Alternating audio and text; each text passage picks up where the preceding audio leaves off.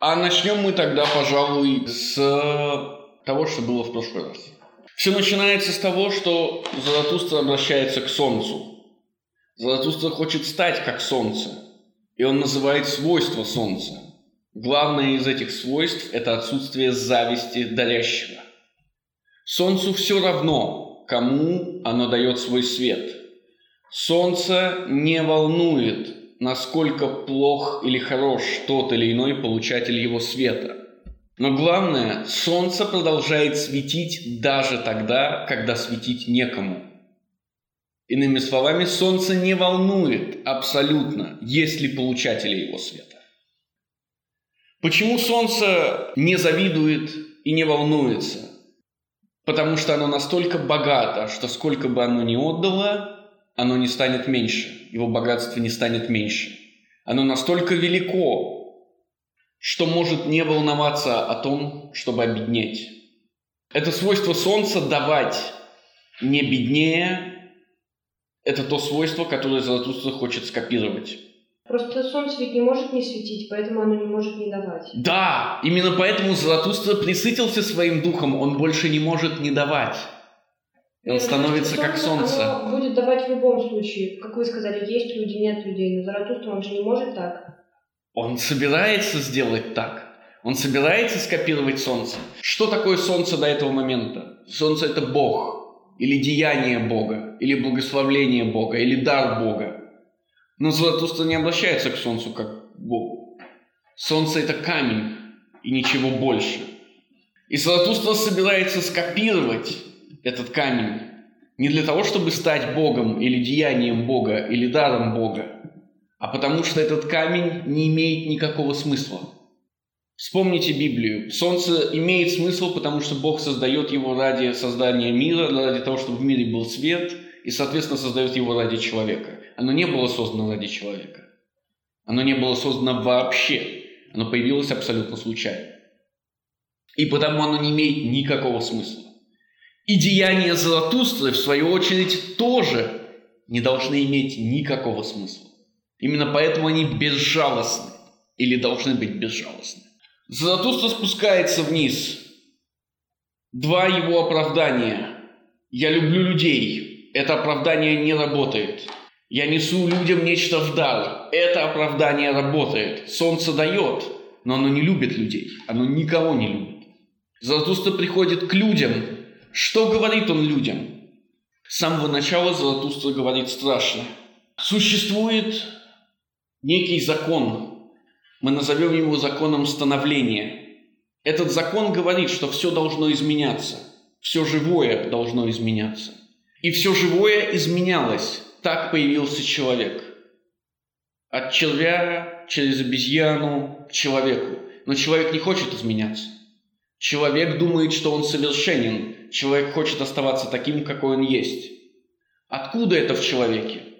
Мы считаем, что да, это от Бога. Человек думает, что он создан по образу и подобию Божьему, поэтому он совершенен, поэтому он не должен меняться.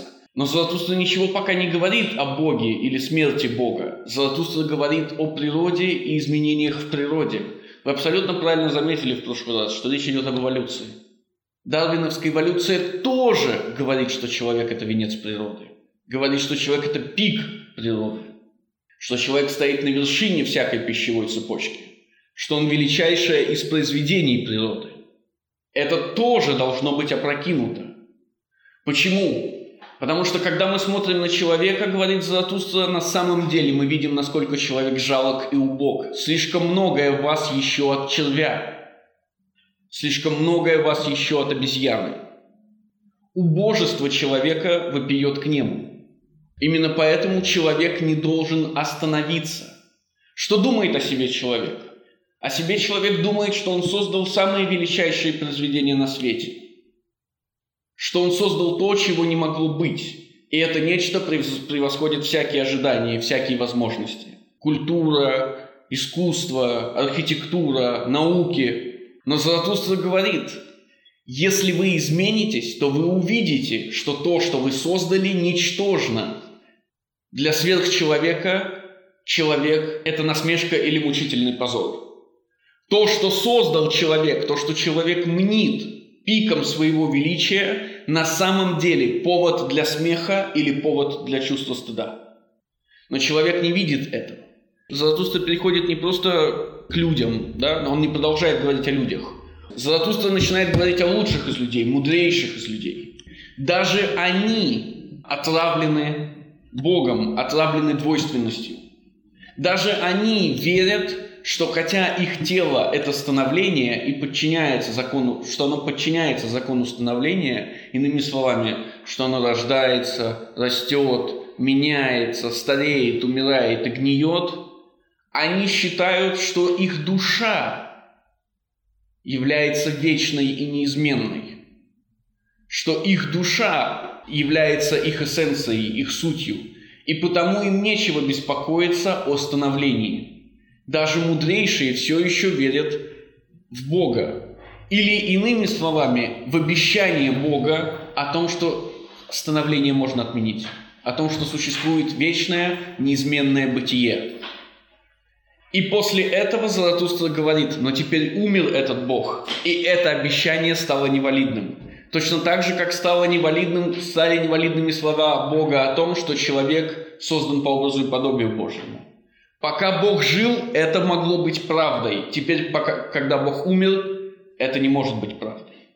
Что является символом бытия? Символом бытия является загробный мир, небеса, нечто неизменное, нечто, что всегда над нами, нечто, что всегда выше нас. Бог мертв, небес не существует, рая не существует, ада не существует. И потому человек должен снова опустить свои глаза вниз, на землю. Отсюда призыв Заратустры «Будьте верны земле». Конечно, это не просто призыв, это отсылка. Кто породил человека? Кто породил все живое? Земля сделала это. Заратустра отсылает нас к первому активному или открытому безбожнику. Кто это? Кто сказал открыто первый, что Земля породила нас? Что нет богов, что все живое порождено Землей?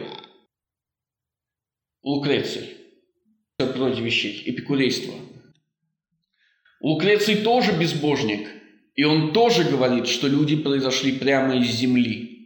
В этом смысле они должны быть благодарны земле, быть верны земле, быть лояльны земле. Но Заратустра не говорит «будьте лояльны земле, потому что она вас породила». Заратустра говорит совершенно иное. «Будьте лояльны земле, потому что вы должны так хотеть». Ваша воля должна говорить «да будет сверхчеловек смыслом земли». Человек должен измениться, таков закон становления.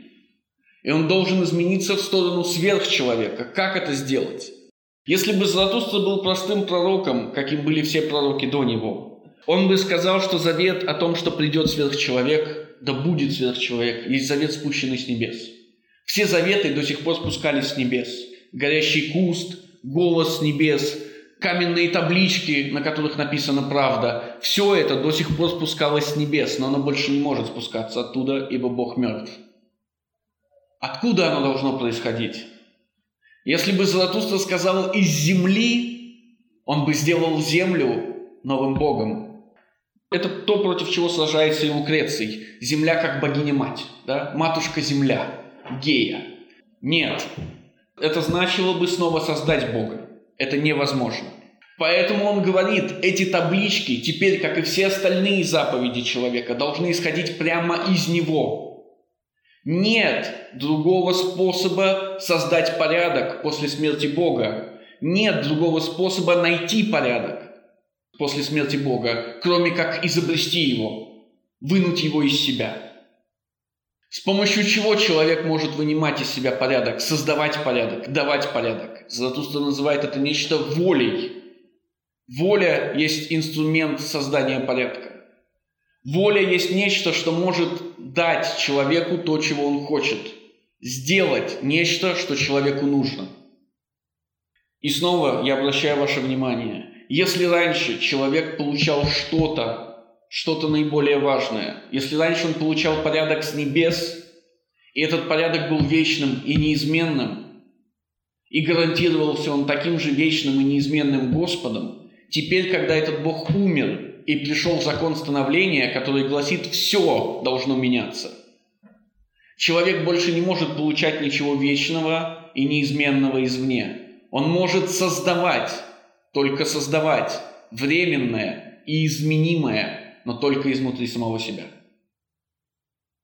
Когда Заратустра говорит это, он напоминает людям о смерти Бога. Помните, Бог умер, раньше хула было хулой на Бога, теперь хула – это хула на землю. Будьте верны земле. Затем Заратустра говорит, если человек так отвратителен, если он так убог, если в нем еще столь многое от червя, как может вынести он жизнь? Как может он продолжать жить и не завершить ее? Как может человечество продолжать существовать, не бросившись со скалы? И Златуст отвечает, сверхчеловек есть оправдание существования человечества. Тот факт, что эта грязь, этот червь, эта обезьяна может быть преодолена, есть оправдание существования этой грязи, этого червя и этой обезьяны. Как существование человека оправдывало до сих пор существование всего остального живого мира, так существование сверхчеловека должно будет оправдать существование человека. Но это значит более страшную вещь, что человек должен погибнуть, что человечество должно исчезнуть. Таков закон становления. Ничто не может длиться вечно, ничто не может существовать вечно, ничто не может существовать, не изменяясь вечно. Но изменение означает гибель. После этого Златуста переходит к тому, чем люди гордились до сих пор, что они считали лучшего в самих себе. И это три вещи, которые на самом деле пять вещей. Прошу вас. В чем то высшее, что можете вы пережить? Это час великого презрения, час, когда ваше счастье становится для вас отвратительным, как и ваш разум и добродетель.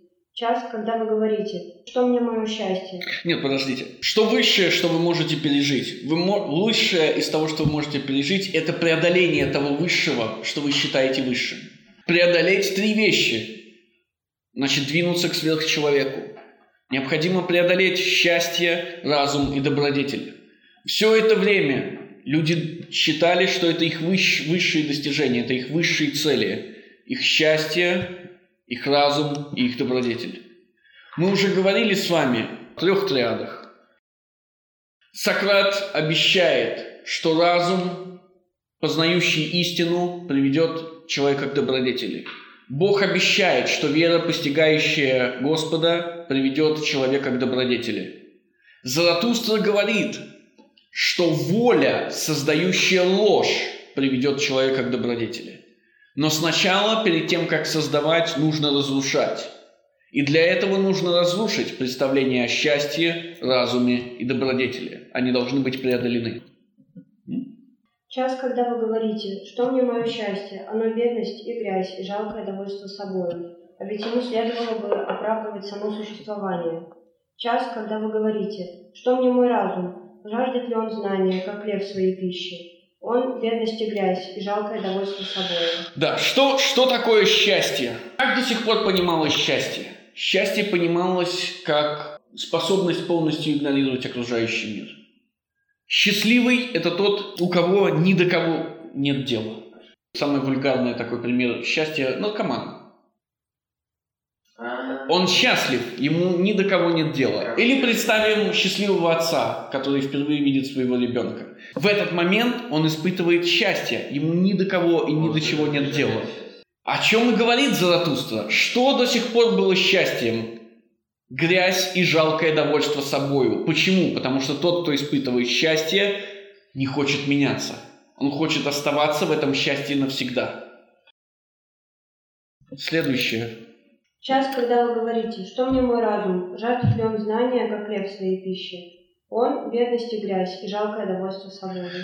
Разум, бедность и грязь, и жалкое довольство собой. И снова, почему разум оказывается жалким довольством собой? Почему он не лев? Кто сказал, что человека отличает от других животных разум? Если говорить дилетантский Аристотель, и снова, что делает разум? Разум автоматически возносит человека над всеми живыми существами. Он не должен меняться, он и так пик существования. Поэтому тот, кто говорит «я разумен по сравнению с обезьяной, собакой и червем», тот испытывает жалкое довольство собой, тот не хочет меняться.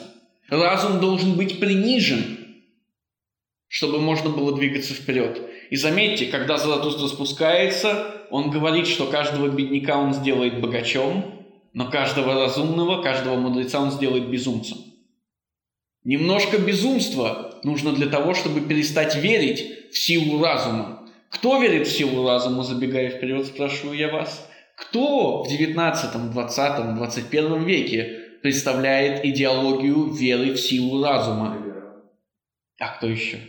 Кто думает, кто думает, что с помощью разума он может изменить мир, повернуть реки вспять, отправить человека в космос? Либералы и социалисты это они повесили разум на собственный стяг и считают, что с помощью разума могут добиться всего. Но это лишь значит, что они верят в грязь, а их вера – жалкое довольство собою.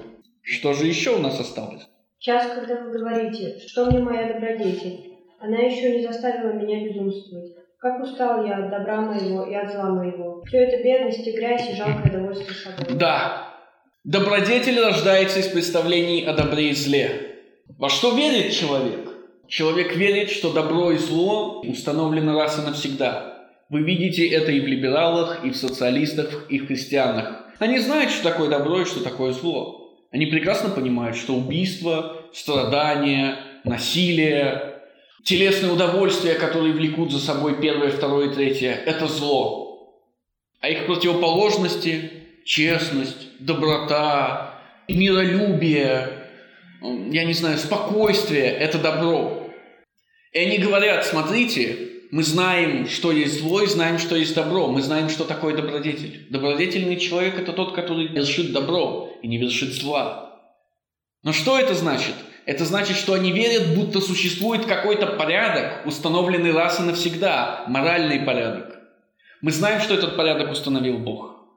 Мы знаем, что этот порядок есть результат обещания Господа. Но Бог умер, и этот порядок умер вместе с ним. Можно да, конечно. Что все-таки, когда мы говорим о либералах, то мы говорим о договорной теории, и даже если нет Бога, даже если нет некого некий абсолюта, то можно всегда договориться о добре и зле. Договор о добре и зле – это договор, то что, то, что будет вредно обществу, и то, что будет обществу полезно. Есть ли вещь, о которой нельзя договориться? Есть ли вещь, которая определена раз и навсегда до всякого договора? Она есть, она одна. Какая? Гоббс, Лок и же с ними либералы говорят, есть вещь, которая установ... Нет ничего дороже жизни. Есть только одно право, которое не может быть отнято. Право на жизнь. Обо всем остальном можно договориться. Но право добавляет Лок на какую жизнь? На комфортабельную. Гоббс говорит безопасная жизнь, Лок говорит комфортабельная жизнь. Это уже условия, то есть это... Нет, не, не, не, не, не, не, не, не, не, это базовое состояние, вокруг которого мы вращаемся. Нет ничего ценнее жизни. И точка. Только тот факт, что все мы верим, что жизнь – это максимальная ценность, позволяет нам перед страхом смерти договориться. Но откуда либералы знают, что жизнь – это максимальная ценность? Кто сказал им, что жизнь – это максимальная ценность? По поводу всего остального вы правы, действительно можно договориться, но по поводу этого договориться нельзя. Отсюда же вытекает и следующий ход. По поводу прав человека нельзя договориться, потому что право человека номер один – это право на жизнь. То есть мы навсегда знаем, что смерть – это зло, а жизнь – это добро. Заратустра ведь говорит прямо противоположное в данной ситуации. В результате добродетель, о которой говорят люди сейчас, есть грязь и жалкое довольство собою. Отказ меняться. Угу. Сейчас, когда вы говорите, что мне моя справедливость... А вот смотрите теперь интересные вещи. Добродетель разбивается на две. Справедливость и сострадание. Две вещи, о которых Заратустра не говорил до этого. Угу. Что мне моя справедливость? Я не вижу, чтобы был я пламенем и углем, а справедливый – это пламень и уголь. Сейчас, когда вы говорите, что мне мое сострадание, разве оно не крест, к которому пригвождается тот, кто любит людей? Но мое сострадание не есть распятие. Что такое справедливость? Справедливость – это воздаяние, справедливость – это наказание, справедливость – это месть. Чего требует справедливость? Чтобы тот, кто совершил нечто страшное, был также страшно наказан. Воздаяние, конечно, конечно. Заратустра говорит о текущих представлениях о справедливости. Он больше не говорит «грязь и жалкое довольство собой». Он говорит «справедливый – это пламень и уголь». О чем идет речь? Справедливость должна выжигать, справедливость должна сжигать, справедливость должна наказывать в соответствии с деянием. Но посмотрите на современное общество, на либеральное общество, на социалистическое общество. Что делает древнее общество с убийцей? Оно убивает его. Что делает современное общество с убийцей? Оно бесплатно кормит его. А мало того, что оно бесплатно кормит его, оно еще и говорит ему, если ты будешь хорошо себя вести, мы выпустим тебя обратно. А мало того, что оно бесплатно кормит его, оно еще и говорит, мы убережем тебя от всякой мести со стороны родственников того человека, которого ты убил. Справедливость отменяет сама себя. Почему? Из-за сострадания. Требование сострадания, требование влезть в шкуры того, кто будет страдать, автоматически говорит нам, страдать сильно не надо. Так преступника, который заслуживает смерти, мы лишаем справедливости. Потому что сами мы знаем, что не хотели бы умирать в такой ситуации. Так преступника, который заслуживает смерти, так преступнику, который заслуживает смерти, мы даруем нечто более прекрасное – вечную жизнь. Вечную в кавычках, конечно – Помните, как смертная казнь во всех либеральных странах была заменена на чем? На, на пожизненное заключение. Преступник не должен быть убит. Преступник даже в худшем случае, если он оказался предателем, то есть предателем Родины, или каким-то самым страшным монстром, даже в этом случае, если он убил тысячи, он лишь оказывается в пожизненном заключении. Он не должен умереть, потому что никто не хотел бы умереть, оказавшись на его месте. Сострадание ведет к аннигиляции справедливости. Справедливость – это пламень и уголь. Она должна выжигать. Сострадание извращает даже это. Сострадание делает слабым даже всякую справедливость. Мы говорили об этом с вами, когда я приводил пример с бесконечным преступлением. За бесконечным преступлением должно следовать бесконечное наказание, но оно не может быть бесконечным. Давайте продолжим. Говорили вы уже так, восклицали вы уже так. Ах, если бы я слышал, как вы так восклицаете. Заратустра ждет, что люди наконец-то станут презирать эти вещи, что люди наконец-то увидят, что их высшие достижения, их высшие представители, их высшие, давайте я скажу в кавычках, идеи или ценности, ценность более подходящее слово, ничтожны что они должны быть преодолены. Но люди так не делают. И в этом обвиняет их Заратустра. Не ваш грех, ваше самодовольство вопиет к небу, ваша скаленность в самих ваших грехах вопиет. Но где же та молния, что лизнет вас своим языком? Где то безумие, которым надо бы вас заразить? Смотрите, я учу вас о сверхчеловеке. Он – это молния, он – это безумие. Вы должны перестать быть разумными, вы должны перестать рассчитывать все. Вы должны перестать верить в то, что жизнь есть высшая ценность. Человеческая жизнь, естественно. Не животные. Посмотрите, как люди обращаются э, с животными. Вы должны перестать верить в это. Но чтобы перестать верить в это, вы должны начать видеть нечто высшее, что стоит над человеком. И это не может быть совершенный, всесильный, всезнающий Бог. В то время как Заратустра так говорил, кто-то крикнул из толпы мы наслушались уже довольно о канатном плесуне, пусть нам покажут его. И весь народ смеялся над Заратустрой. А канатный плесун, подумав, что эти слова относятся к нему, принялся за свое дело. Помните, что Заратустра пришел на площадь, и там собрался народ не для Заратустры, а для того, чтобы посмотреть на зрелище. Как отвечают люди Заратустры? Они отвечают ему сарказмом, они отвечают ему насмешкой. Их пик по отношению к Заратустре – это цинизм. Ницше назовет циника, сейчас я попытаюсь вспомнить, циник – это обезьяна, которая знает, что она обезьяна. Давайте я сформулирую это так. Циник знает, что он отвратителен и наслаждается собственным отвращением, находит в этом какое-то утешение. Но Заратустра не останавливается, когда слышит об этом. Заратустра же глядел на народ и удивлялся. Потом он говорил так. Да, он удивился, что люди не приняли его всерьез. И теперь попробует подойти к ним с другой стороны. Человек – это канат, закрепленный между зверем и сверхчеловеком, канат над пропастью. Опасно переходить, опасно быть в пути, опасно оглядываться, опасный страх и остановка. Заметьте, что он говорит это почему?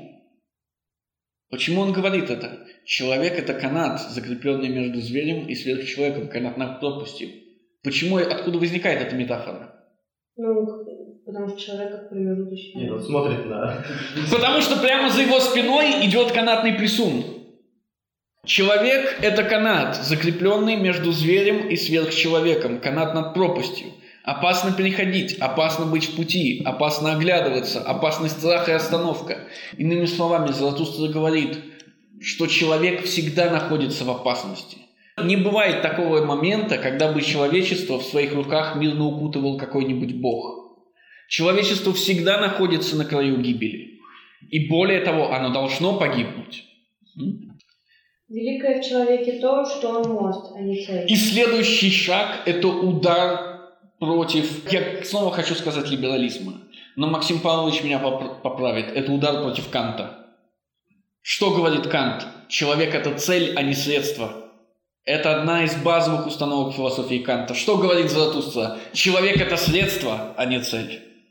Если человек – это цель, то сам факт его существования означает достижение этой цели. Он не должен меняться, он не должен ничего совершать. Заратустра говорит прямо обратное. Человек – это средство. Он должен погибнуть, он должен измениться в любом случае. Ходьба по канату требует, чтобы человечество погибло, потому что когда оно, даже если оно дойдет до конца, когда оно дойдет до конца, оно погибнет, оно исчезнет.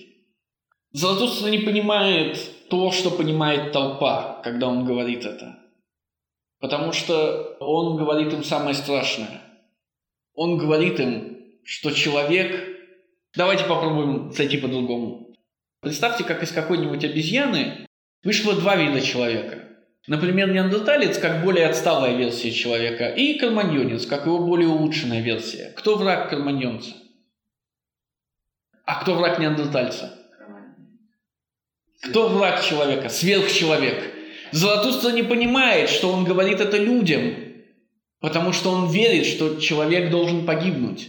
Но говоря это людям, он говорит им, вы должны погибнуть. Враг человека – это сверхчеловек. Ну, идее, он то, что исчезнет, он станет сверхчеловеком. Человечество превратится в сверхчеловека, да, но конкретный человек никогда не станет сверхчеловеком. Именно поэтому сверхчеловек всегда будет врагом человека. Человечество исчезнет. Человечество исчезнет, конечно, если сверхчеловек победит. Естественно, прекрасное человечество, прекрасные люди, стоящие перед ним, не хотят такого. В чем они уверены? В том, что их жизнь – это величайшая ценность. Как можно оставить эту величайшую ценность? Ради чего можно оставить эту величайшую ценность? Они бы поверили, если бы он сказал, что эту величайшую ценность можно оставить ради бытия, ради небесного града, ради рая. Но оставить ее ради земли? Нет, никогда. Заратустра же продолжает. В человеке можно любить только то, что он переход и гибель. Угу. Иными словами, в человеке можно любить только то, что он жертвует собой во имя будущего. Не во имя рая, не во имя бытия, а во имя будущего должен пожертвовать собой человек. Почему он должен пожертвовать собой? Потому что закон становления гласит, все рано или поздно закончится. И у человека есть два выбора. Либо ждать, пока он закончится, либо своей волей закончится. Но если он хочет закончиться своей волей, возникает вопрос, на что должна направлена быть эта воля? И Заратустра говорит ему, твоя воля должна быть направлена на сверхчеловека, на появление сверхчеловека. После чего Заратустра перечисляет те типы людей, чья воля действительно направлена на появление сверхчеловека. Я люблю тех, кто не умеет жить иначе, как погибая, ибо они переходят. Как погибая, ибо они переходят. Мы говорили об этом с вами в прошлый раз. Тех, кто отказался приспосабливаться. Тех, кто не подчинился. Тех, кто не сдался. Тех, кто не встал на колени. Но за это они заплатили своими жизнями. То есть, говоря проще, тех, кто поставил некое человеческое качество – выше жизни. Тех, кто счел, что жизнь – это не настолько ценная ценность, как то, ради чего он готов ей пожертвовать. Будь это гордость, будь это смелость, будь это уважение, будь это самоуважение, неважно. Теперь фанатики это только одни люди. Те, которые все еще верят в мертвого Бога. Я люблю великих ненавистников, ибо они великие почитатели и стрелы тоски по другому веку. Да. Что значит великий ненавистник? Есть великий почитатель. Ненавидеть что-то значит верить, что это что-то может быть гораздо лучше. То есть тот, кто стремится изменить. Не обязательно. Вы можете ненавидеть, э, я не знаю, какое-нибудь здание, потому что видите, как оно могло бы, какое здание могло бы стоять на его месте. Не обязательно от этого умирать. Но обязательно понимать, что такие люди идут по мосту. Они сторонники становления, они противники бытия, потому что им что-то не нравится. А вопрос, получается, ненависть, например, человека к себе, это самое лучшее. Заратустра любит и тех, кто ненавидит себя, но вопрос о ненависти немного шире, чем он нам говорит. Помните, я говорил вам о лжи? И вы спрашивали еще, когда Заратустра обманет нас? Он обманет вас чуть дальше, но и это тоже может считаться обманом, потому что он не договаривает. Не всякая ненависть хороша. Но, как говорит Заратустра, только великая ненависть. Вы можете ненавидеть соседскую собаку. Или, например, самого соседа можете ненавидеть. Это не есть великая ненависть. Но если вы ненавидите соседа великой ненавистью, что с ним случится? Если вы ненавидите соседа изо всех сил, что вы сделаете? Пойдете убьете его. Конечно, и так вы станете переходить по мосту. А, Я люблю тех, кто из-за звездами не ищет основания, чтобы погибнуть и сделаться жертвой. Да, то есть тех, кто... Вот фанатики. Тех, кто не умирает ради загробного мира. Тех, кто не умирает ради рая. Те, кто умирают ради рая, не считаются. Мгм. Но приносит себя в жертву земле, чтобы земля когда-нибудь стала землей сверх человека. Да, тот, кто умирает ради земного, а не ради небесного. Ну, например, тот, кто умирает, защищая свою семью. Или тот, кто умирает, давайте шире, защищая свою родину. Пока это считается, потом не будет. а, он защищает свою семью с надеждой попасть в рай, это считается. Если мы говорим о психологии, тогда, конечно, нет. Более того, тот, кто надеется попасть в рай, не должен защищать свою семью, ибо безвинная смерть – это гарантия попадания в рай. Я люблю того, кто живет, чтобы познавать, и кто хочет познать для того, чтобы когда-нибудь жил сверхчеловек, ибо так хочет он своей гибели. Да, естественно, познающие – это всегда изменяющиеся. Потому что познание всегда изменяет. И я снова обращаю вас к диалогу, название которого я почему-то снова забыл. Евтидем, спасибо. Я люблю того, кто трудится и изобретает, чтобы построить жилище для сверхчеловека и приготовить для него землю, животных и растения, ибо так он хочет своей гибели. Не думайте, что познающий – это ученый, познающий – это философ. А вот это, работяга, это и есть ученый. Я люблю того, кто любит свою добродетель, ибо добродетель есть воля гибели и стрела тоски по другому берегу. Да, любит свою добродетель, значит, любит ее больше, чем собственную жизнь. Вас смущает, да, что только что Заратустра Про сказал... ненавистников о, примерно то же самое он написал. Воля гибели и стрела тоски по другому берегу. Да, То да, да, да, да, да. ненавистники. Любящие добродетель свою. Не, не, не, не, смотрите, люби- любовь и есть добродетель. Любящие – это добродетельные люди. И ненавидящие. Так любовь и есть ненависть. Любовь к чему-то, чего нет, заставляет вас проявлять ненависть к тому, что есть. Ну, например, смотрите, вы встаете с утра, плохой пример, но он хороший. Вы встаете с утра, смотрите на себя в зеркало и думаете, как я ненавижу лишние, там, лишние места, да, лиш- лиш- лишние складки.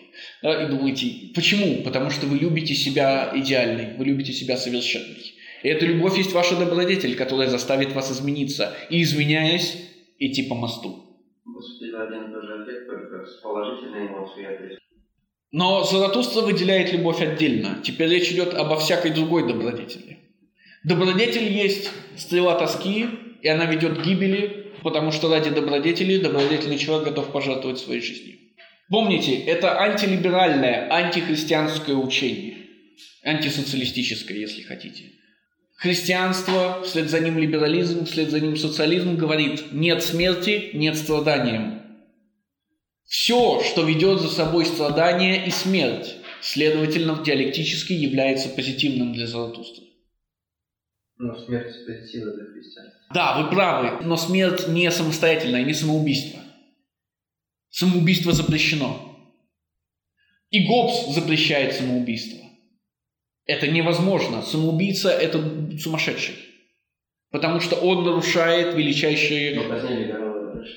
Позднее, да, но это только говорит о том, что их сострадание заставляет их справедливость деградировать. Сейчас до этого дойдем, подождите. Впереди еще много всего интересного. Любовь к своей добродетели ведет вас к смерти, и эта смерть добровольная. Это всегда самоубийство. Прошу вас. Я люблю того, кто не бережет для себя ни капли духа, но хочет всецело быть духом своей добродетели. Так, подобно духу, проходит он по мосту. Я люблю того, кто из своей добродетели делает... И смотрите, снова, в прошлый раз он обещал поговорить о добродетели, разуме и счастье. Но о разуме и счастье он сказал по разу, а о добродетели сказал трижды. Здесь то же самое. Добродетель – это самое важное из того, что мы пока слышали. Почему? Потому что добродетель, с добродетели начинается классическая политическая философия. Добродетель – это первое, о чем говорит старик Сократ. Мгм. Я люблю того, кто из своей добродетели делает привычку и судьбу. Так хочет он ради своей добродетели еще жить и не жить более. Я люблю того, кто не хочет иметь слишком много добродетелей. Одна добродетель больше добродетелей, чем две, ибо скорее она тот узел, на котором держится судьба. Да, одна добродетель больше добродетель, чем две. С одной стороны, это классический платоновский ход. Если вы что-то делаете, то если у вас одно дело, вы делаете его лучше, чем если бы у вас было два дела. Но что это значит с другой стороны? Это значит, что великий любитель – это великий ненавистник. Иными словами, если своей добродетелью вы, например, сделали, ну давайте скажем, доброту к детям, это значит, что у вас больше нет никаких добродетелей. И значит, что вы отвратительно ведете себя по отношению к взрослым, по отношению к старикам и ненавидите их. Если вы своей добродетелью сделали спасение людей, ну, например, вы врач, это значит, что все остальное вас ни в коем случае не касается. И когда преступник хватает жертву, вы проходите мимо. Не ваше дело останавливать преступление. Ваше дело спасать жизни умирающих людей. А не получается ли, что, допустим, если у человека, добродетель определенного человека это любовь к детям, соответственно, он ненавидит стариков и взрослых, то это уже получается великая ненависть, потому что эта ненависть, она как, идет как чтобы уравновесить... Я, я, я, я понял, я понял. Но вопрос зависит от того, насколько велика ваша любовь. Ну, настолько и сильна... Нет, если, если, она, если это великая любовь к детям и великая ненависть ко всем остальным, то это назад, к великой любви и великой ненависти. Добродетель не обязательно должна быть великой, и более того, у большинства людей она как раз не великая. Что требуется от добродетельного человека? То, о чем говорит громкоговоритель в метро. Будьте вежливы, э, сообщайте о людях в пачкающей одежде, не мешайте другим пассажирам, уступайте места беременным, старикам и инвалидам. Вот это и есть добродетель. Это Потому что у меня тоже, как бы, по сути, добродетели обладают. А Аристотель откуда? Вот поэтому это и обвинение к античности. Прошу вас. Я люблю того, чья душа расточается, кто не хочет благодарности и не воздает за нее, ибо он постоянно одаривает и не хочет беречь себя. Да, естественно. И так он идет по мосту и умирает. Тот, кто все время отдает, не похож на солнце. В том смысле, что не каждый может быть солнцем. И потому тот, кто все время отдает, добровольно умирает. А это не, не мученичество? Это близко, но не обязательно. Мгм. Я люблю того, кто стыдится, когда игральная кость выпадает ему на счастье. И кто тогда спрашивает, неужели я нечестный игрок, ибо он хочет гибели. Заратустра любит неудачников, потому что неудача – это по- способ показать, это шанс показать свой, проявить свою добродетель. Тот, у кого все время все получается, никогда не напрягается, и потому никогда ничего не достигает. Если вы шли по улице и нашли миллион долларов, купили себе на них дом и живете прекрасно, вы ничего не достигли. Вы не сделали шага по канату от человека к сверхчеловеку. Но если вы шли и потеряли на улице почку, и теперь вы страдаете, и вам предстоит много чего сделать для того, чтобы продолжить жить, это серьезный удар. Если ваш дом сгорел, и вы должны заново отстроить его, и тем самым пострадать и преодолеть страдания, вы идете по мосту. То есть неудача – это движение вперед. Нет, неудача провоцирует вас либо умереть, либо двигаться Преодоление. вперед. Да, конечно. А удача получается, если это движение вперед, то удача – это движение назад. Вы хорошо мыслите диалектически. А потом, когда Заратустра скажет, давайте я скажу это сейчас. Великий закон становления гласит, что все должно изменяться. Иными словами, прямых линий бытия быть не может. Может быть только кривая. Но кривая становления может идти, если она не идет прямо, либо вверх, либо вниз. Это значит, что если кривая становления не идет вверх, она идет вниз. Это значит, что если люди не изменяются, если люди довольны собой, это не значит, что они вошли в бытие. Это значит, что они что? Деградируют. Смерть Бога поставила перед человеком великую проблему. Если вы не будете изменяться, вы будете деградировать. И мы увидим это в следующей части речи Заратустры. Угу. Я люблю того, кто притворяет золотыми словами свои дела и исполняет всегда еще больше, чем обещает, ибо он хочет свои дела. Ну да, всякий, кто держит свое слово. Угу. Я люблю того, кто оправдывает людей будущего и избавляет людей прошлого, ибо он хочет гибели от людей настоящего. Кто оправдывает людей будущего, то есть служит оправданием для сверхчеловека, и избавляет людей прошлого, то есть служит оправданием для людей прошлого. Естественно, такой вызывает неприязнь и ненависть со стороны всех нормальных людей. А вот к предыдущему, кто выполняет свои обещания, угу. даже сверх этого. Вы пообещали приходить сюда в 9 утра. Посмотрите, как сложно выполнять даже это обещание. А как сверх этого можно? Прийти сюда за 5 минут до 9 утра. За 20. За 20 тоже вариант. И снова смотрите, вы пообещали это, уже на второй день вы сломались а нас впереди еще ждет много дней. Сколько раз вы сломаетесь за это время? Но встать пораньше значит изнасиловать самого себя, встать пораньше значит пострадать. И тот, кто выполняет обещание, тот страдает. А тот, кто выполняет обещание больше, чем обещал, тот страдает сверх меры. Но страдание это же как христианское. Нет, нет, нет, нет, нет, нет. Христианское страдание предполагает, что вы страдаете несправедливо от чьей-то руки. Вот вас бьет, ваш, ваш хозяин бьет вас как раба. Самобичевание. Хороший, тоже хороший вариант. Но самобичевание – это не страдание, самобичевание – это успокоение. Потому что вы бичуете себя не каждый день, а когда вы чувствуете греховные мысли. Угу. Я люблю того, кто карает своего Бога, так как любит его, ибо он должен погибнуть от гнева Бога своего. Угу. И снова, если вы любите своего Бога, если вы обожаете своего Бога, если вы великой любовью любите своего Бога, когда ваш Бог лажает, например, когда Он позволяет младенцу умереть, или когда Он допускает несправедливость, вы спрашиваете себя, как может мой великий, всесильный, всезнающий, всеблагой Бог такого допускать? И, естественно, так вы навлекаете на себя вы гнев Бога, ибо так вы начинаете вопрошать потенцию самого Бога. Я люблю того, чья душа глубока, даже в ранах, и кто может погибнуть от малейшего переживания. Так охотно идет он в Москву. Мы уже говорили об этом. А Ницше выражает это следующим образом. Люди со временем становятся сложнее, становятся более чувствительными. Страдание становится все более и более ощутимым. Его пример – это рождение ребенка. Ницше говорит, посмотрите внимательно. Сейчас Женщина часто не может даже вынести страдания от деторождения, не прибегая к седативным, к помощи других и так далее. Но в начале человечества это было абсолютно нормально. Сейчас люди предпочтут смерть пыткам. Но в начале человечества все было пыткой. И это было нормально. Чем более тонко устроенными мы становимся – чем более сложно устроенными мы становимся, тем легче мы ломаемся, тем легче мы умираем. Тем тяжелее дается нам перенесение каждого страдания. Но это хорошо, потому что становиться более сложно устроенными, более духовно сложно устроенными. Это значит двигаться вверх. Вы торопитесь. Но идея, это та причина, по которой Алкивиат не может быть сверхчеловеком. Если Алкивиат это сверхчеловек, значит сверхчеловек уже был, и мы находимся не. Смотрите, кривая становления двигается от рождения человечества до его исчезновения. Она двигается, ну, как угодно, как, как хотите изображайте себе. Главное, что не по прямой. Рано или поздно на этом графике, представьте себе, что человечество наконец-то закончилось, и вы видите график целиком – Рано или поздно на этом графике вы увидите пик.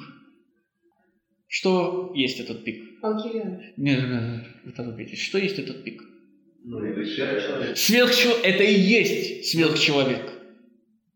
Если этот сверхчеловек алкивиат, значит этот пик уже был, и мы деградируем. Это тяжелейшая проблема. есть сверхчеловек не, не- не может быть в, возникнуть как один представитель в условиях общества, которые а- не- А теперь заметьте, Ницше никогда не говорит сверхлюди. Здесь нет ни- и не будет никогда фразы и слова сверхлюди, только сверхчеловек. То есть сверхчеловек это как, как Бог. Давайте я скажу вам как эпикурейский бог, да, но это ничего не будет значить для вас в данный момент. Как пик, которого может достичь человечество. Кривая становления гласит, что рано или поздно человечество достигнет своего пика. Но закон становления гласит, что этот пик не может быть прямой. То есть он не может быть поддер- поддерживаться вечно. Иными словами, достигнув этого пика, после него человечество начнет деградировать. Либо дальше развиваться. Э, Но тогда это не пик. Почему, по вашей логике, не может быть там два пика, три пика, четыре пика? Один из них будет наивысшим. И именно он будет считаться... И именно он, так или иначе, да, конечно. В, в любом случае один из них будет наивысшим. По-другому быть не может. То есть сверхчеловеком родиться нельзя. Биологически нет. Еще раз, не, не, не, не выйдет у женщины из утробы двухметровый голубоглазый блондин. Ну, не, не, не- получится так. Отсюда, из этой идеи, которую я высказываю вам, забегая вперед, возникнет величайшая проблема. Как можно жить, зная, что сверхчеловек будет деградировать? Как можно жить, зная, что сверхчеловек неизбежно скатится обратно к человеку, а потом к последнему человеку? Можно немножко куда-то непонятное различие между сверхчеловеком и сверхлюдьми. То есть, по сути, в любом случае Ницше хочет, чтобы общество поменялось в такой степени, что оно, оно было бы... То есть там среди них будет сверхчеловек, условно говоря, то есть наивысшее, то есть один представитель из, из множества. Мгм. Но при этом общество са- само будет развито да, таким образом, чтобы, чтобы этот сверхчеловек там появился. То есть, Чтобы были как пики и самое... ну, то есть, то есть э, Ницше нужен один человек. Это не обязательно должен быть один человек. Другое дело, что вы видите, Заратустра сейчас заверша- совершает ошибку отшельника. Он говорит к толпе. Когда он совершит эту ошибку, он поймет, что общество никогда не сможет подняться до уровня сверхчеловека. Помните метафору Ницше? Титаны, в ногах которых копошатся карлики. По-другому быть не может. И самая страшная мысль номер два, которая поразит Заратустру, это в главе, если я не ошибаюсь, об отрепье. Как может быть так, чтобы эти люди были тоже нужны? Эти получерые, эти убогие твари. Как может быть так, что от них нельзя избавиться? И от них действительно нельзя избавиться, потому что если мы от них избавимся, останется один человек. И человечество закончится. Но до этого надо еще дойти. Ну, то есть, в любом случае, должна быть группа людей в рамках общества. как- Ну, то есть, Ницше, Ницше не хочет э, видеть общество, состоящее из э, сверхлюдей. Оно не может состоять из сверхлюдей. Оно не может состоять из сверхлюдей, но оно может состоять из э, идущих сверхлюдям полностью, или нет? И, и снова нет. Оно не может состоять даже из таких, потому что не каждый человек может идти по мосту. Это невозможно. Именно поэтому Заратустра, смотрите, Заратустра бросит говорить к народу и начнет искать учеников. Но даже среди учеников он не найдет ни одного, кто подошел бы народу. И тогда, в конце второй части, он скажет, хорошо, я возьму на себя эту роль. И в третьей части поднимется в гору. Он сам вынужден будет сделать то, что он надеется в первой части сделать его ученики. Ни один из его учеников не достигнет пика. Давайте я обращу вас к будущей работе. Следующая работа Ницше «По ту сторону добра и зла». Что говорит Ницше? Ницше прямым текстом говорит, будет единая Европа, которая будет управляться кем? Философами будущего. Вот философы будущего – это и есть аналог сверхлюдей в «По ту сторону добра и зла». Их никогда не будет много. И они никогда не будут озабочены тем, чтобы двиг- двигать общество. Вы откроете последнюю его книжку Экке Хому. И там будет прямым текстом написано, я никогда не, не был улучшателем человечества. Улучшатели человечества, вон они, социалисты, либералы, христиане. Это они думают, что человечество можно улучшить. Его нельзя улучшить. Но человечество есть потенциал, и в этом потенциале есть высшие люди. Так Ницше будет называть их в других произведениях. А в «По ту сторону добра и зла» это будут философы будущего. Ну, видите, мы забегаем вперед, потому что вы слишком много знаете. Нехорошо слишком много знать. То есть, э, по сути, главный посыл то, что историю творят лишь единицы, а за ними плетутся остальные вот эти камни. Нет, это не главный посыл. Идея в том, что возникает вопрос. Вот сейчас, когда умер Бог, наконец-то настало время для сверхчеловека. Пока Бог был жив, для сверхчеловека не было места. Не было места для улучшений, не было места для изменений. Потому что Бог гарантировал, это добро, это зло, это хорошо, это плохо. Ты пик, все остальное ниже тебя. Да. Проблема в том, что как может умереть Бог, если люди не считают, что Он умер? Многие продолжают думать, что Он жив, а значит, он получается жив. как Что значит Бог умер, это более серьезный вопрос, на который мы обычно отвечаем в рамках стандартного курса, а не в рамках этого. Здесь ограничимся только тем, что Бог действительно умер. Тот факт, что не все еще знают, что Бог умер, вы видели это в отрывке про сумасшедшего днем с огнем. Это не значит, что Бог не умер. Это значит, что все, еще просто не все поняли, что Он умер. Я думаю, если вы сейчас пойдете к христианину и спросите, умер ли Бог, он ответит вам, конечно, умер. Ну, потому что где, где вы видите настоящих христиан?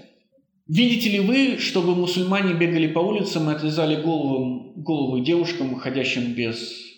Да, Нет. Видели ли вы, чтобы христиане сжигали ведьм и забрасывали камнями тех, кто работает в воскресенье?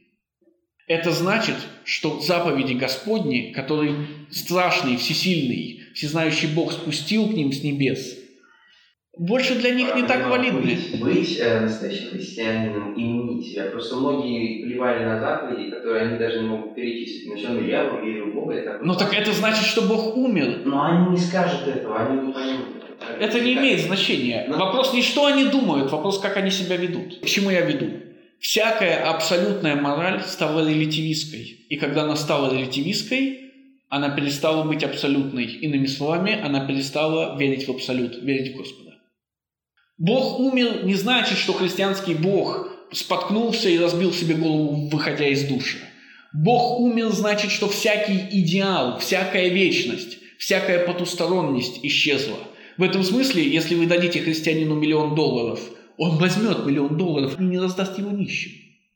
В этом смысле, если вы увидите христианина, выходящего из храма, он не выйдет из храма в одной рубашке. Он выйдет из храма с гигантским золотым крестом, сядет в свой Мерседес и уедет прочь. В этом смысле даже священник сядет в свой Мерседес и уедет прочь. И возникает вопрос, так выглядит христианин, верящий в своего Бога? Бог умер. То есть в смысле то, что мы мораль, как правило, но- нормы, правила, которые мы должны были придерживаться, они исчерпаны. Вечность, которая гарантировала, что если вы не будете исполнять эти нормы, вы попадете в ад и будете наказаны вечностью. Исчезла. Это не раз они не говорят, потому что они модернизировали Бога, можно сказать, как бы придумали нового.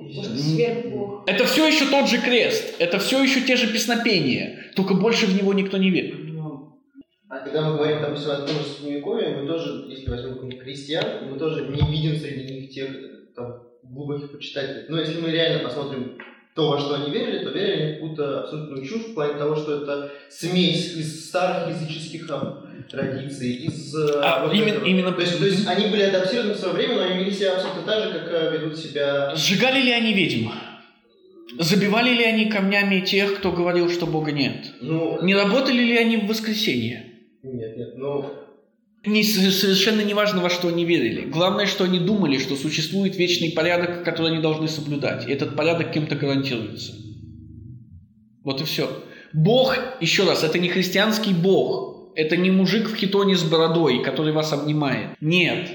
Бог – это некая константа, некая вечность, некая гарантия, некий, поряд, некий гарант порядка, миропорядка. Как вы должны себя вести в этом мире, определяет Бог. Взгляните на индусов, к примеру, где вообще не было никакого христианского Я, Бога. я просто имею в виду то, что если, если мы возьмем вот чисто, чисто канонику, как они должны себя вести по, по нормам христианства от Ветхого Завета, Нового Завета, то мы, то мы там... Да, и мы же читали отрывок. Мораль всегда такая, что ее невозможно, невозможно ей следовать. Но дело не в том, можно ли ей следовать или нельзя. Дело в том, что они активно пытались исследовать. Посмотрите на современного христианина. Он хоть в чем-то пытается исследовать? Он хотя бы постится? Он постится в Великий пост или во все посты? А поп, он постится?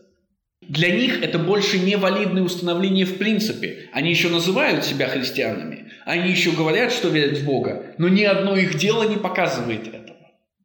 Если вы зайдете в дом к своей прабабушке, вы найдете там красный угол. А если вы проведете ночь со своей прабабушкой, вы увидите, как она встанет на колени и помолится на красный угол. Есть в вашем доме красный угол? Молится ли кто-нибудь перед сном? А перед едой? А в воскресенье в церковь кто-нибудь ходит? Бог умер. Тот факт, что некоторые еще думают, что он где-то там витает в облаках, но можно ничего не делать, лишь означает, что до них не дошла весть о смерти Бога. Снова, речь не о христианском Боге в хитоне с бородой. Речь о том, что всякий идеал умер. По улице идет человек, во всеуслышание заявляя, с капитализмом надо покончить, коммунизм – это будущее, голосуйте за КПРФ. Вы подходите к нему, даете миллион долларов и говорите, держи, родной. Что он делает? Берет и уходит. Бог умер, сто процентов умер. Нет никаких вариантов. То есть речь идет о том, что всякий идеал больше не идеал. Только провокационный вопрос. Что сделал бы сверхчеловек на месте? Сверхчеловек тоже идеал. Отлично! Есть разница. И эта разница то, о чем говорит Заратустра. Вечность и вечные идеалы в сверхчеловеке должны быть заменены. Они уже при нашей жизни должны быть заменены чем? Временными вещами, которые мы сами создаем. Не с неба с нам спускается вечная истина, а мы создаем временную ложь. Зачем и как мы создаем временную ложь, это отдельный вопрос. Ну как с помощью воли, да? Зачем это отдельный вопрос. Но это что значит? И мы прочтем это буквально в первой главе, первой, пер- в первой речи Заратустры, после предисловия. Мы прочтем, что сверхчеловек всегда будет меняться. Иными словами, возьмет сверхчеловек деньги или нет, зависит от того, какую ценность он остановил себе на данный конкретный период времени. Смотрите, в чем разница. Когда псевдокоммунист берет деньги, он делает это неосознанно. Он никогда не верил, но думал, что верил. Сверхчеловек знает, что нет ничего и что нельзя ни во что верить, но своей волей заставляет себя верить. До этого дойдем, когда будем говорить о трех превращениях. То есть, если сверхчеловек постоянно меняется, то он движется всегда вперед. Является ли он сверхчеловеком, то есть он всегда движется к лучшей версии себя. Всегда движется к лучшей версии себя, все правильно. Еще раз, мы говорим, что мы можем найти сверхчеловека как пик, только если мы увидим всю историю до конца. Пока вы живы, сложно сказать, достигли ли Можем пика. Тот факт, что мы не можем этого понять, дает нам надежду на то, что сверхчеловек впереди, а не позади. На то, что это не алкивиад. Это очередной идеал, которым... Э, нет, и снова, сверхчеловек это не идеал. По одной причине, о которой мы пока не будем говорить. Но вы должны знать точно, что сверхчеловек это не идеал. Ни при каких обстоятельствах. Хорошо. Мы потеряли чтеца. И я не помню, где мы остановились. Вроде бы на... Того, кто кается... Нет, Нет. душа переполнена. Да, душа переполнена. Мгм, я люблю того, чья душа переполнена, так что он забывает себя самого, и все вещи содержатся в нем. Так становится вещь, все вещи его погибелью. Речь идет о тех людях, которые отказались от эгоизма, которые потеряли эгоистические наклонности. Давайте следующую. Я люблю того, кто свободен духом и свободен сердцем, ибо голова его есть лишь утроба сердца его, а сердце влечет его гибель. Мгм. Я думаю, тоже не нужно пояснять, о чем идет речь. Мгм. Я люблю всех тех, кто подобен тяжелым каплям, падающим по одной из тонкой тучи, нависшей над человеком. Они возвещают, что приближается молния, и гибнут, как провозвестники. Смотрите, я провозвестник молнии и тяжелая капля из тучи, и эта молния называется сверхчеловек. И это важное замечание. Золотуство не сверхчеловек. И опять же, я говорю вам, когда он разочаруется даже в своих учениках, в третьей главе он начнет подниматься вверх один. И как пишет Ницше, как сказано в самой книжке, за его следами будет надпись «невозможное». Так совершит Заратустра невозможное. Вопрос. Да. По удару тяжелым каплям Это же о чем вообще? Это пессимисты? Нет, нет, нет, это все те, кого Заратустра только что перечислил. А, Люди, идущие по мосту и гибнущие, подобные тяжелым каплям из тучи. И эта туча даст нам молнию сверхчеловека. Произнеся эти слова, Заратустра снова посмотрел на народ и Можно вопрос? Вот Да. поводу этой главы. Я все время воспринимал, что эта глава как бы условия того, условия для идущих. То есть не, не, не непосредственно способ, как нужно достичь сверхчеловека, а условия, которые необходимы для человека, чтобы потом он мог с помощью каких-то других механизмов Мгм. достигнуть сверхчеловека. То есть нет, это прям... А мы разобрали как будто бы это действительно прям... Это не условия, это те стратегии, которые уже есть. Заратустра говорит, из вас всех людей, Ну, то есть из всех этих людей, они, они идут, все эти люди уже идут к сверхчеловеку. они уже идут, да, да, да. То есть среди вас все еще есть те, кто изменяются. Это эти, эти, эти, такие-то, такие-то, такие-то типажи.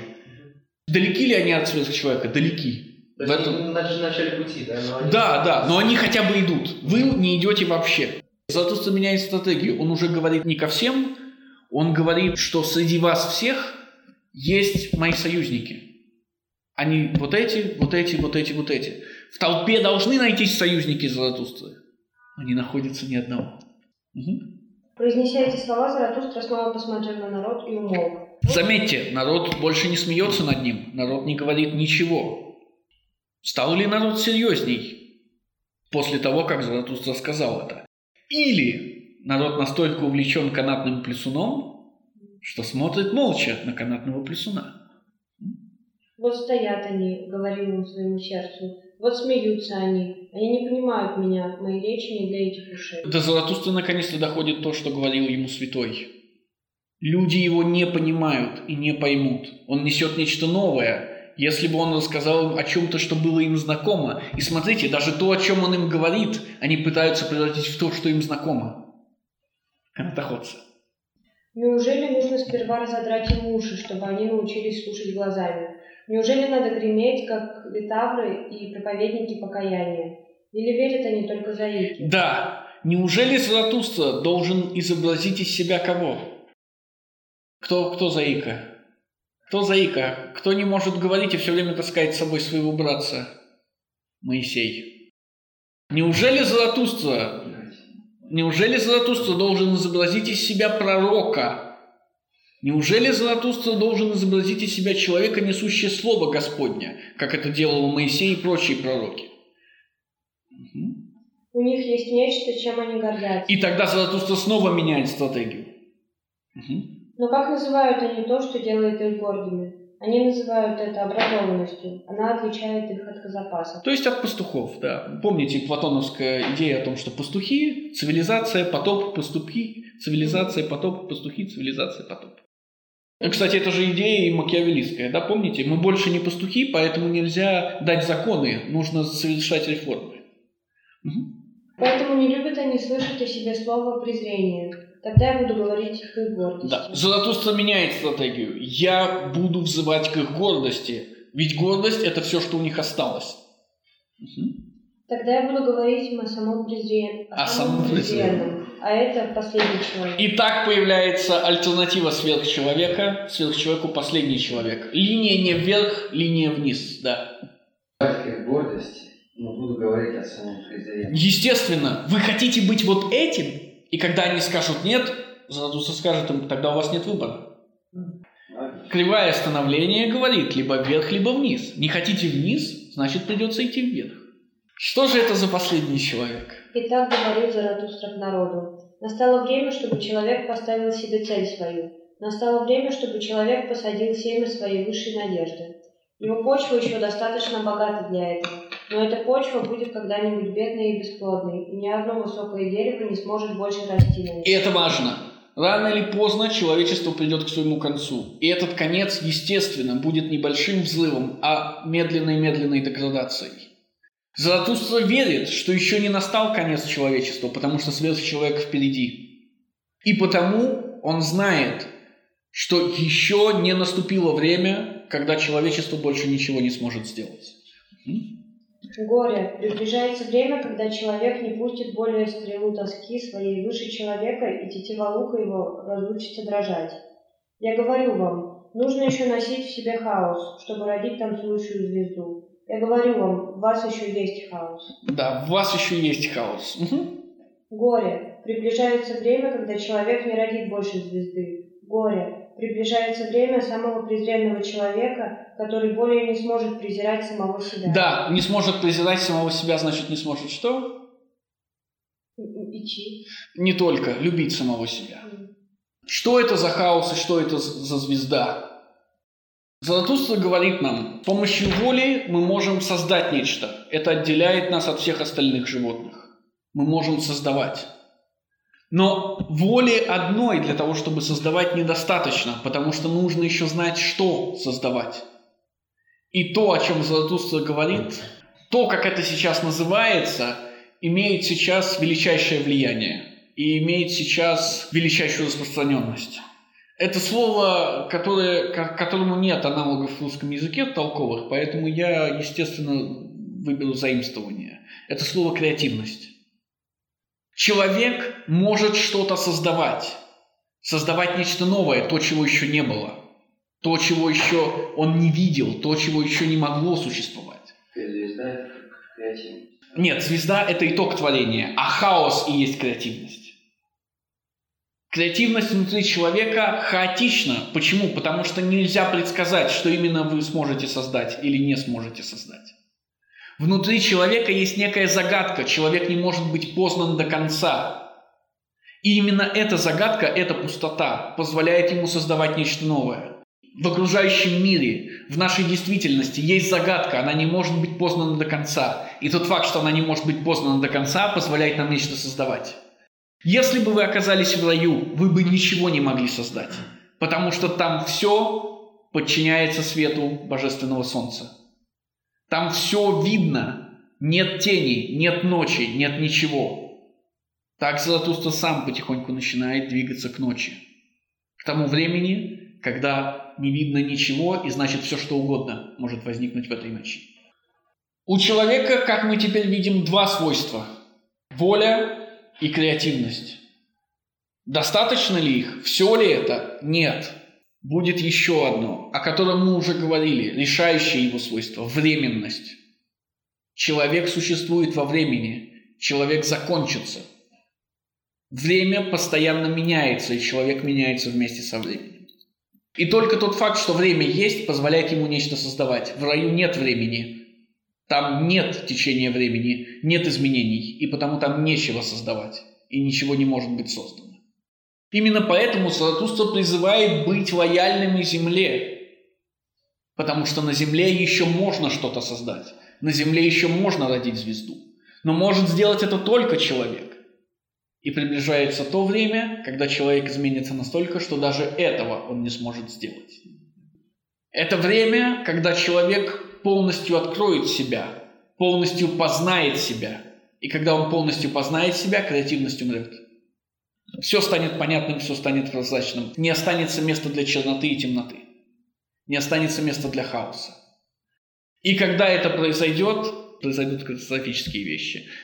Заратустра сейчас скажет об этом, но я могу забежать вперед.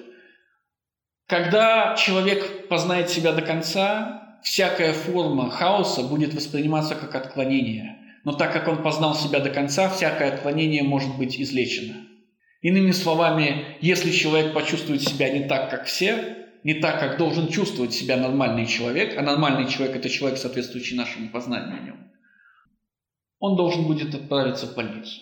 Умереть нельзя, потому что смерть – это самое страшное на свете. Надо лечить. И снова, сумасшедших не убивают, хотя раньше их просто сжигали как ведьм. Если вы почитаете Фуко, Фуко пишет, как лечили безумие, это потрясающе. Их просто пытали все время. Ну, их лечили так только в новое время, до этого к ним относились... Ну, до этого, да, до этого они были как бы посланниками Господа, юродивыми, да? Потом, когда начали познавать человека, стало понятно, где нормальный человек, а где как бы ненормальный человек. И ненормального человека, чтобы сделать его нормальным, надо пытать. Теперь, когда мы познали человека еще лучше, мы говорим, не-не-не, пытать не надо, надо медикаментозно лечить. Когда мы познаем человека полностью, станет понятно, тот, кто соответствует нашему познанию, нормальный. Но кто утверждает, что он познал человека? Кто знает человека? Отлично. Кто его эмиссары? Да, да, отлично. А кто перенял у них их идеологию? Либерал говорит, человек не может умереть. Жизнь – это самая высшая ценность. Но что значит это утверждение? Это утверждение значит, что либерал познал человека. Либерал говорит, всякий, кто готов пожертвовать своей жизнью, сумасшедший. Так не бывает, это невозможно. Здоровый человек не может пожертвовать собой, потому что здоровый человек знает, что жизнь есть величайшая ценность. Помните Гоббса и Лока? Следовательно, либерал утверждает, что он познал какую-то истину о человеке. Настанет такой момент впереди, когда человек будет познан целиком, и ваше дурное настроение с утра будет отклонение от нормы. И когда у вас будет дурное настроение с утра, вам скажут, примите таблеточку. Сегодня вам говорят, выпейте кофе, и вам станет спокойнее, да? Через какое-то время вам скажут, примите таблеточку. Вы чувствуете, что что-то пошло не так? Чувствуете, что мир вокруг вас какой-то не такой? Он говорит, не-не-не, подождите, подождите. Вы сошли с ума. Примите таблеточку. Понимаете, в чем дело? Э- Эквилибриум это что? Антиутопия. Да. Но утопия и антиутопия, как вы знаете, это одно и то же. Разве социалисты не хотят утопии? Разве христиане не хотят утопии? Разве либералы не хотят утопии? Мира. Конечно, она оторвана от мира, она сделана по образу и подобию рая. Конечно, она не имеет никакого отношения к земле. Именно поэтому Златуста и говорит, будьте лояльны земле. Да, какой у вас вопрос? Ну просто, если так смотреть, ну, те же утопии, антиутопии, то есть все равно же развиваются роботы, если как бы не могут ли эти роботы и быть сверхчеловеком? Какой-то искусственный такой. То есть Ницше да Винчи, да? Не-не-не, или, или же как бы сверхчеловек, если он как бы венец творения вообще всего. Сможет ли он вообще ужиться в, в таком мире? Нужно создать такой мир, в котором он смог ужиться, потому То что... есть все ради него. Да. Еще раз. Ницше возвращается назад, к Греции, и там все очень просто. Если люди не равны, а это базовая предпосылка, от которой отталкивается классическая политическая философия, то существует иерархия людей. И наверху этой иерархии стоит один или несколько человек, а все остальные существуют ради них. Потому что худшее всегда существует ради лучшего, а не наоборот. Только безумие либерализма может заставить Фридриха II, Фридриха Великого, которого Ницше ненавидит, а не Фридриха II Гугенштауфена, которого Ницше любит, да? может заставить Фридриха сказать, что он, король Пруссии, всего лишь первый слуга. Как король, пик иерархии может обернуться дном иерархии? Безумие либерализма. Безумие всех равенства перед Богом. Хорошо. Смотрите, я показываю вам последнего человека. Да, он не дает, как это в случае со сверхчеловеком, он показывает. Что такое любовь? Что такое творение? Что такое тоска? Что такое звезда?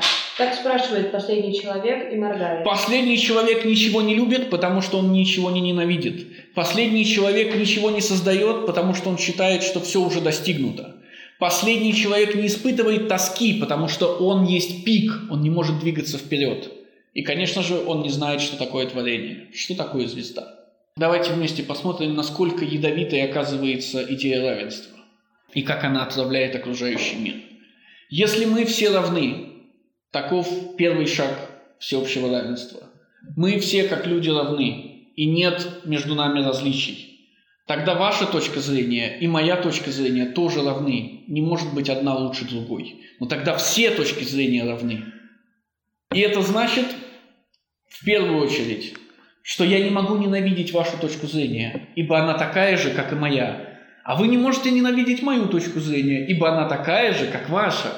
И, следовательно, вы не можете любить собственную точку зрения, ибо ненависть и любовь связаны. Как можно любить что-то, не, ненавидеть, не ненавидя ее противоположность? Иными словами, когда коммунист, КПРФовец идет в Государственную Думу и голосует за закон о повышении пенсионного возраста, что он?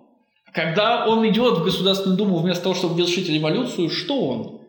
Он тот, кто признает, что все идеи равны, что идея коммунизма также равна идее либерализма, также равна идее фашизма, также равна идее социализма или демократического социализма. Демократизма не имеет значения. Но этого мало. Следующий шаг, который делает общество, стремясь к равенству. Если все точки зрения равны, равенство полов или там равенство точки зрения нациста и антинациста, все одинаковые, то как нам не быть равными с другими людьми, которых мы раньше не считали за людей, с детьми? Так у детей появляется право на ювенальную юстицию. И дети оказываются равны своим родителям, потому что ребенок это тоже человек. Но этого мало. Возникает равенство между поколениями, и оно движется назад. Следующий ход в этом равенстве – это равенство между поколениями более глобально. Иными словами, нет разницы между нами и первыми карманьонцами. Нет разницы между нами и наполеоновским человеком. Нет разницы между нами и человеком Мухаммеда. Нет разницы между нами и первым человеком. Но это значит, что идеи первого человека также валидны и равны нашим идеям. Но это значит, что никакого прогресса не существует. Это равенство, доведенное до конца. Равенство последнего человека. Оно, оно не только возможно, оно воплощается прямо на наших глазах. Где вы видели коммуниста, который хочет революции или делает шаг к революции? Нет, ну, сейчас вот, ну, Опять же, мы берем если отдельно взятую страну, мы берем... Почему? Возьмите, возьмите западный мир, о котором говорит Ницше. Возьмите Европу. Смотрите, нацисты маршируют, их защищает полиция от антинацистов, которые тоже маршируют. Полиция кого-нибудь бьет? Ну, из тех, кто не нарушает закон, естественно. Нет. У государства нет никакой идеологии, нет никакой точки зрения. Что говорят по поводу стран третьего мира? Почему они называются странами третьего мира? потому что они недоразвиты и еще не дошли до всеобщего равенства. Именно поэтому э, в Швеции вы можете найти людей, ходящих в хиджабах. Вам кажется, с точки зрения либерала, что женщина в хиджабе – это ужас, это невозможно. Но женщина в хиджабе говорит, та-та-та, подожди, наши культуры равны. Таково требование равенства. Твоя культура не выше моей. Таково требование равенства. И, следовательно, когда моя культура требует от меня ношения бирки, я ношу ее. И ты не можешь мне ничего сделать, потому что таково требование равенства. Помните, ваша свобода заканчивается там, где начинается свобода другого. Но насчет исторического контекста, что нет развития, человек сможет, он не сможет сказать себе, что нет никакого развития. Он по-любому говорит, что мы отличаемся от своих предков. Так говорили социалисты когда-то. И они верили в развитие. Потому что равенство казалось им впереди. Но сейчас, в нашем 20 веке, как в 21 уже... Либералы, которые говорили о том, что история это как раз третья разума. Говорят ли они так сейчас? Если вы придете сейчас в парламент Франции и скажете, что вы бонапартист, высмеют ли вас? Или примут как сторонника бонапартизма, если за вас проголосовали все остальные люди? Давайте продолжим. Земля стала маленькой, и по ней прыгает последний человек, делающий все маленьким. Его рот неистребим, как земляная блоха. Последний человек живет дольше всех. Мы нашли счастье, говорят последние люди и народ. Естественно. Давайте я отошлю вас к Гегелю, а если вы не хотите к Гегелю, отошлю вас к Фукуяме. Конец истории. Исторический процесс движется к своей цели. Эта цель – всеобщее равенство, всеобщий мир, отсутствие страданий – Фукуяма скажет, это цель – демократизация всего мира, либерализация всего мира. После того, как это достиг, эта точка достигнута, история заканчивается. Мы нашли счастье, говорят последние люди и моргают. Иными словами, все знают, что такое счастье. Все знают, что такое хорошо. Все знают, что такое плохо. Причем это хорошо и плохо одинаково для всех. То есть, снова, почему мир так жестоко реагирует на террористов-самоубийц? Потому что ни один приличный человек никогда не убьет себя. Отсюда желание заявить, что террорист самоубийца – это сумасшедший, это наркоман, это фанатик. Гоббсово желание. Мы нашли счастье. Счастье – это жить долго, жить здорово, никому не мешать, ни от кого не получать тумаков, никому не раздавать тумаков, жить в мире. Хорошо, давайте. Нет, вот все-таки вопрос, почему ага. такой акцент на слове моргает? Моргает, в смысле, он больше ничего не может делать. То есть, Только моргать. Смотрите? Нет, в смысле, что вот у вас есть ваше тело. Вы можете двигать руками, ногами, торсом, шеей, открывать, закрывать рот. Какое самое мелкое действие вы можете совершить? Действие, которое ничего не делает. Ну, моргать, да. Даже дышать продлевает вашу жизнь, да. Ницше по-другому выражается, в, формулируя эту мысль, это мысль Августина. Суббота-суббота. День, когда даже дышать не надо. Ну.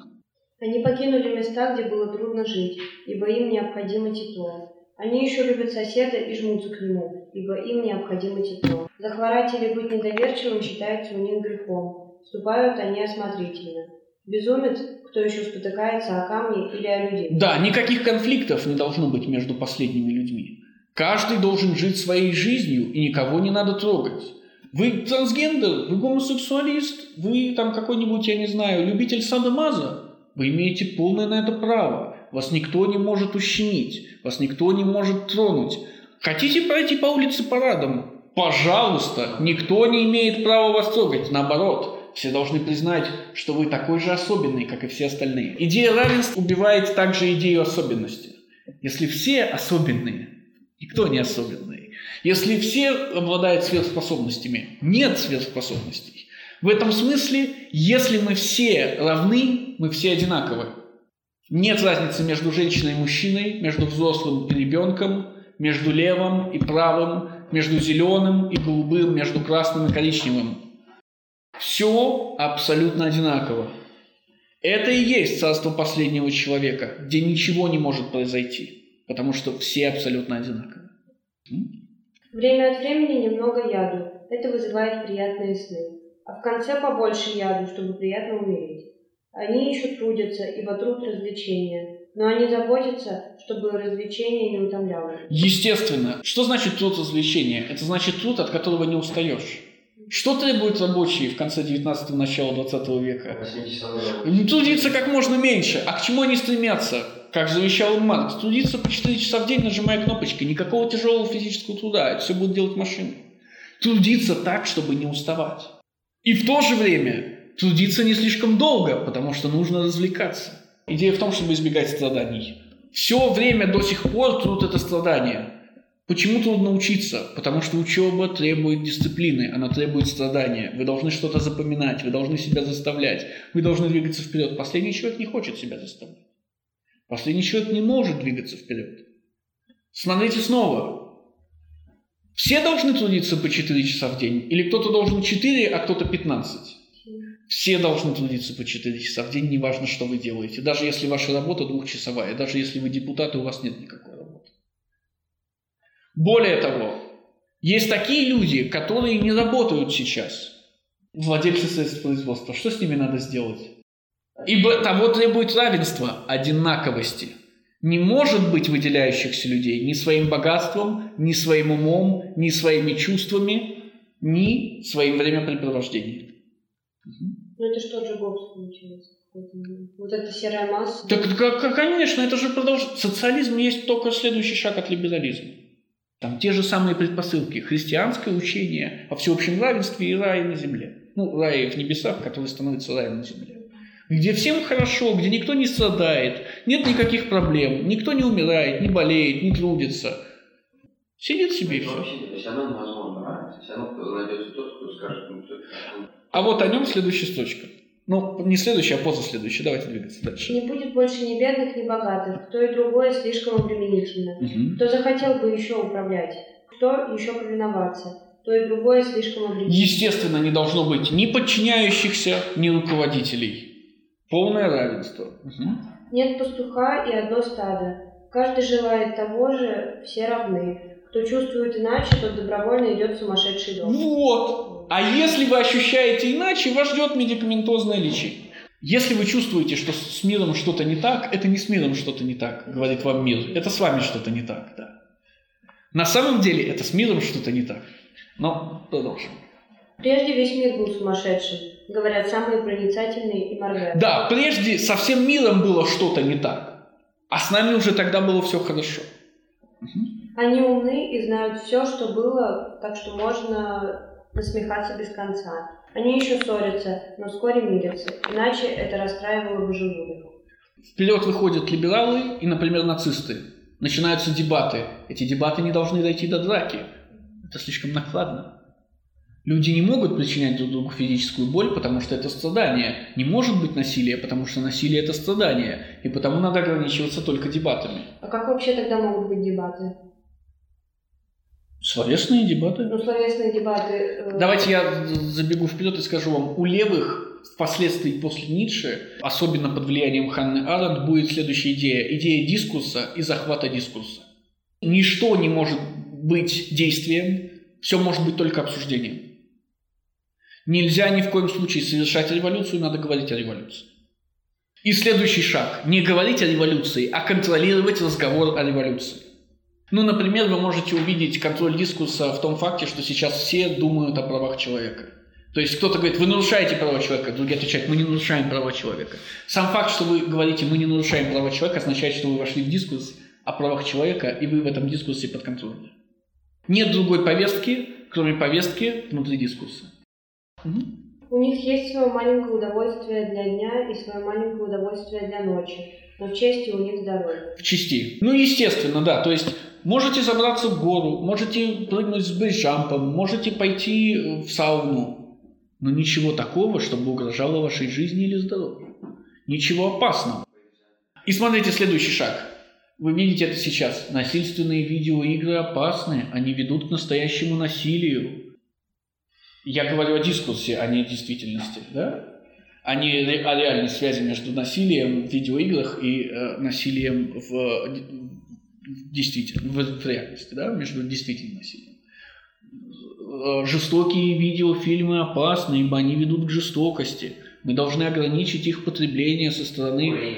Да, да, кони... конечно, конечно, отличный пример, спасибо. Алкоголь и курение – это зло, оно убивает. Вы не должны этого делать, потому что вы влечете за собой страдания. Нездоровая пища – это зло, она вызывает рак, вы не должны этого делать, ибо он влечет за собой страдания. Следующий шаг после ограничения оборота табака и э, оборота алкоголя – это ограничение оборота нездоровой еды. А те, кто будут э, нездорово как-то питаться, они сумасшедшие? Да, они невменяемые, конечно, конечно. Давайте я приведу вам пример из настоящего, чтобы вам было проще. Наркоманы. Их надо лечить. Угу. Мы нашли счастье, говорят последние люди и моргают. Да, мы нашли счастье, говорят последние люди и моргают. Этого пока достаточно. Если у вас нет вопросов, давайте остановимся, потому что был последним человеком, мне есть что еще сказать, но время зашкаливало. Все, тогда давайте остановимся.